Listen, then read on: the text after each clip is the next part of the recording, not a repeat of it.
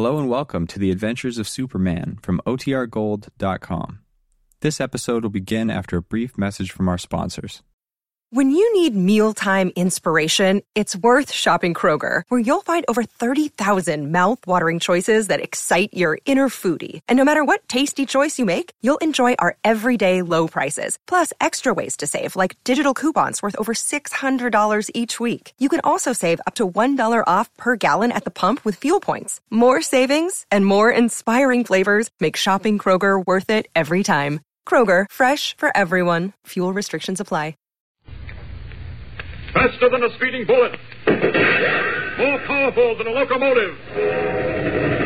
Able to leap tall buildings in a single bound. Look! Up in the sky! It's a bird! It's a plane! It's Superman! Yes, it's Superman, strange visitor from another world, who came to Earth with powers and abilities far beyond those of mortal men. Superman, who can change the course of mighty rivers, bend steel in his bare hand, and who, disguised as Clark Kent, mild mannered reporter for a great metropolitan newspaper, fights a never ending battle for truth, justice, and the American way.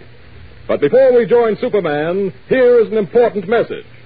Yes, fellows and girls, here is an important message for you. A message direct from our fighting Marines in the Solomon Islands, echoed by our blue jackets on the high seas, by the boys who wear our Army and Navy wings, our tank troops in Africa, our commandos in England. In fact, by every man in the American armed forces, no matter where he may be. And here's the message. We're going to win this war, they say. We're going to wipe Hitlerism and fascism off the face of the earth. We've taken on the job and we're going to see it through, but we can't do it alone. We can't do it without the help of every boy and girl and every man and woman back home. Now, we know the one way we can help those boys fight this war to a victorious finish is to see that they get all the guns and tanks and ships and planes they need. But those things require a lot of money, and that's where you and I come in. We help our government to buy those war materials by lending them our money, by buying all the war stamps we possibly can as often as we can. Why, right at this moment, there may be a detachment of American commandos carrying through a raid on occupied France and they're equipped with guns and tanks and protected by planes and ships that you helped to buy. That is, if you've been buying war saving stamps regularly. So let's make a promise to ourselves right now. Let's promise to buy war saving stamps as often as we can. Tell Mother and Dad about it and see if you can't get them to give you a dime a day for a war stamp or a dime every other day. Remember that every dime is important because 10 cents will buy five 45 caliber bullets to be used by our soldiers, sailors, and Marines. Five dimes will buy enough fuel oil to take an American destroyer one full mile closer to its objective. And a dime a day from all the fellows and girls in the United States will buy enough fast pursuit planes to blast Hitler's Luftwaffe right out of the sky. So remember, every time you've got a dime, buy a war saving stamp. And now, the adventures of Superman. On their way to the Belgian Congo to search for Prince Saber, sole heir to the title and riches of the Sheik of Mecca, Clark Kent and Lois Lane were forced to stop off at Khartoum in Egypt to put young Jimmy Olsen in a hospital. Jimmy, suffering from the effects of a poisoned thorn, is now on the road to recovery. But in the meantime, some strange things have turned up. To begin with, Kent and Lois believe that a patient in the hospital, an Arabian suffering from tropical fever, is the Prince Saber for whom they're searching. They also believe that a mysterious one-eyed man has been shadowing them and, in fact, made an attempt to put them out of the way. As our story continues, it is almost midnight.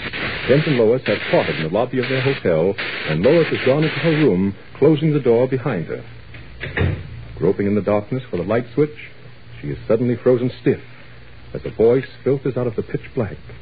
A voice that says, Do not move, Miss Lane, and do not cry out. Who are you? What are you doing in my room? My identity is unimportant. My presence is another matter. Now, don't reach for the light switch. We shall have to conduct all our business in the dark. What sort of nonsense is this? Sit down in a chair, Miss Lane. Very well. That's much better. Well, now what? I will come closer to you now. I am standing in front of you, Now I shall reveal myself to you, Miss Lane. I shall illuminate my face with a small flashlight. So. You recognize me? You're the man in the dining room. The one who tried to poison us. The. The. Say it, Miss Lane, the one eyed man. I'm quite accustomed to it. Just to show you I'm not sensitive about it. Look at me. Look at me. Uh, that's right. You're fascinated by my ugliness, aren't you? No. No. Yes, you are. There's something frightening about it. Frightening and fascinating. That's perfect. Keep looking at me. You're getting drowsy, aren't you? You'd like to drop off to sleep. What? Drowsy. Drowsy. Sleep. Mm. Sleep. No. Please. Sleep. Mm. Sleep. Sleep. Mm. Sleep. There, she's asleep. A perfect hypnosis. Lane, you are ready to do my bidding. Do you understand? You are ready to do my bidding. Is that clear? Answer me. Is that clear? Yes. Good. To begin with, you and Mr. Kent are on your way to the Belgian Congo to search for Prince Seba. Is that not true? Yes, but uh, But what, Miss Lane? hospital. The hospital. What are you trying to tell me, Miss Lane? Prince Saber. The hospital. Think hard, Miss Lane. What are you trying to say? Prince Saber is in the hospital. What hospital?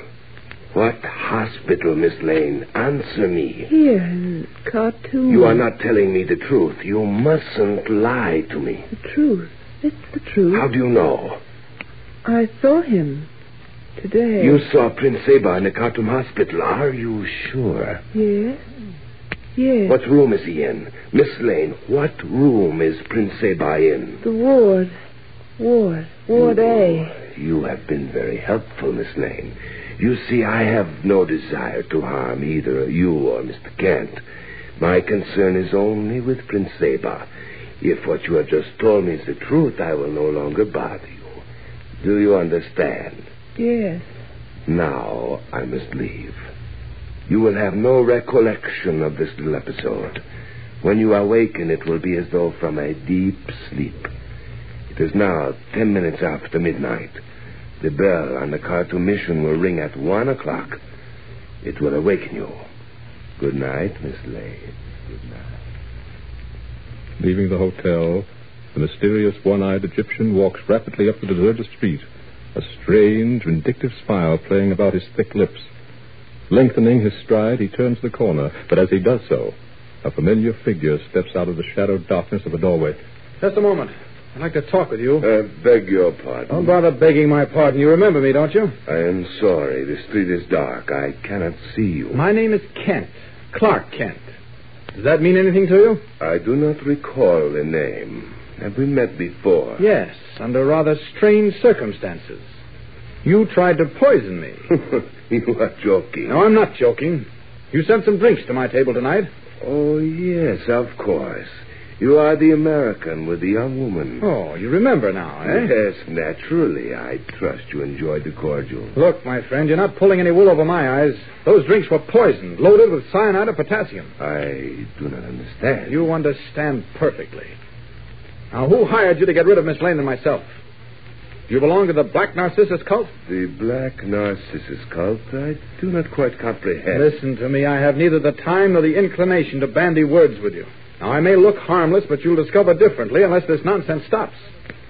Neither you nor any other member of your sneaking, murdering cult can stop me from doing exactly as I wish to do. But, Mr. Kent, these accusations, they are uncalled for. Your little act doesn't impress me, my friend. I've met smooth talkers like you before. You're all cut in the same pattern.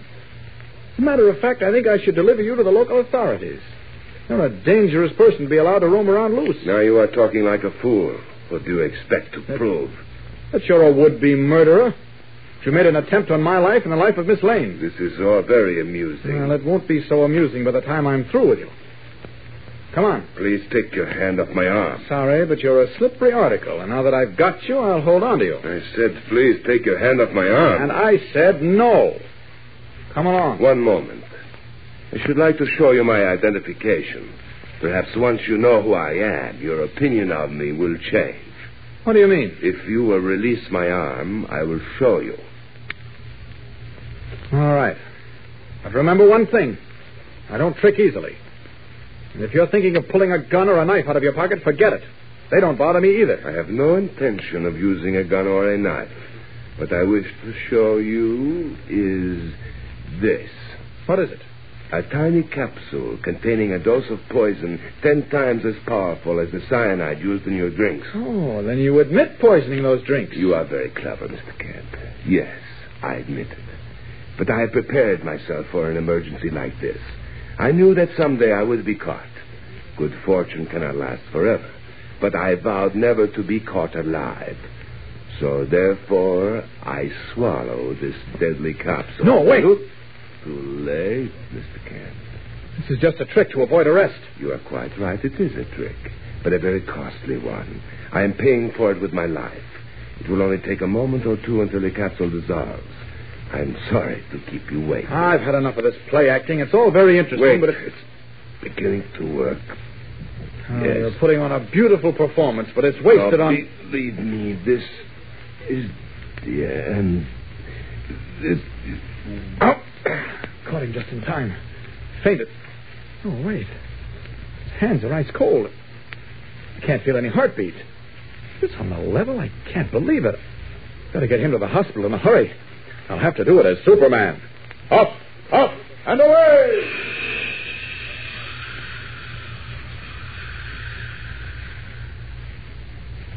This is probably a silly question, Dr. Hammond, but do you think there's any hope for him? I'm afraid not, Kent. He's scarcely breathing, and I can barely detect a heartbeat. Hmm. Whatever it was he took is slowly but surely killing him. There's nothing we can do. Look at his face. It's ashen gray. Only a matter of minutes now. Uh, shall we wait in the anteroom? This ward isn't a very pleasant place. Kent. As you wish. After you, Kent. Thank you. Tell me if I'm not being too inquisitive. Where on earth did you find him at this hour of the night? It's a long story, Dr. Hammond, and it's just a little fantastic. Uh, nothing that happens in the Far East is fantastic, Kent. You get to know that after a while. Egypt, particularly, is honeycombed with strange people, members of secret societies and mysterious cults. They practice weird ceremonies, even to the extent of self destruction. that man in the ward is a member of a cult. I thought as much. Well, he isn't anymore, I'm afraid. Death has come by now. I'm afraid you're right, Doctor. I'm afraid you're right. But even as Dr. Hammond, his voice hushed, uttered the pronouncement, a strange, chilling scene is taking place in the dimly lit hospital ward. The one eyed Egyptian, a moment ago pale and motionless on the iron hospital cot, has lifted his head. Slowly, soundlessly, he rises to his feet and scans the room. And then, moving swiftly like some great cat, he passes from bed to bed, examining each medical chart. Suddenly, he stops short, and a knowing smile curls his lips. His voice is a faint, scarcely heard whisper as he says, So, you are Prince Seba. Don't miss tomorrow's thrilling episode of this exciting Superman story. It's the conclusion of the Far Eastern adventure. So be sure to listen tomorrow and every day, Monday through Friday, same time, same station. Tune in and follow the adventures of Superman. Fellows and girls, don't ever get the idea there's nothing you can do to help win this war. Of course, we can't all be members of Uncle Sam's armed forces because some of us are too young or too old. But that doesn't mean we can't get into this fight. No, sir. Because there is one big important thing we can do. We've got to see that our fighters are supplied with all the bullets and guns and tanks and ships and planes they need to wipe Hitlerism and fascism off the face of the earth. How? By buying all the war saving stamps and bonds we possibly can. Because every time we buy a war saving stamp or bond, we lend our government money with which to finance our fight. So remember, talk with Mother and Dad tonight about giving you an extra dime every day or every other day for war saving stamps. Talk about it with all your friends. Get them to make a pledge with you to buy war saving stamps regularly. Faster than a speeding bullet. More powerful than a locomotive. Able to leap tall buildings in a single bound. Look! Up in the sky! It's a bird! It's a plane! It's Superman! Follow the adventures of Superman every day, Monday through Friday, same time, same station. Superman is directed by George Lowther and is a copyrighted feature appearing in Action Comics magazine. This is Mutual.